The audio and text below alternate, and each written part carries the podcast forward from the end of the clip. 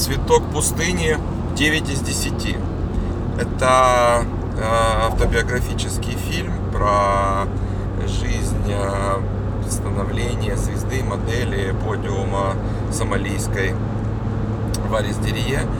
Про то, как она, в общем-то, выбравшись из самых низин, стала на самом верху. Фильм для меня стал большим откровением.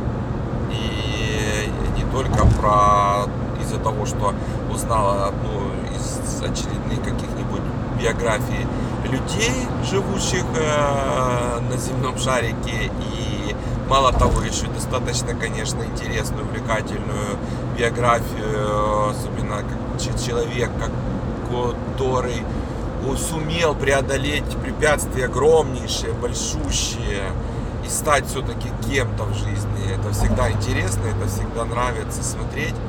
Вот. Э, он, конечно, еще стал для меня в плане откровением тех, тех ситуаций, знаний, которые происходят э, женщинами в африканских странах и по той проблеме, которая происходит э, с ними и которая, в общем-то, которая в процессе э, стала заниматься в жизни уже по-настоящему, как бы сама Валис Дерие.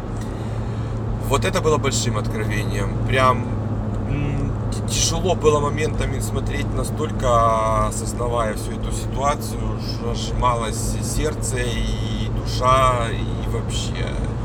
Вот очень было приятно, что у нее, конечно, получилось вырваться, но ведь многие люди, женщины до сих пор в этом состоянии живут, э, находятся, и насколько оно продлится, еще неизвестно как говорится, о времена, о нравы. Ну, замечательнейший фильм, очень, очень надо его смотреть.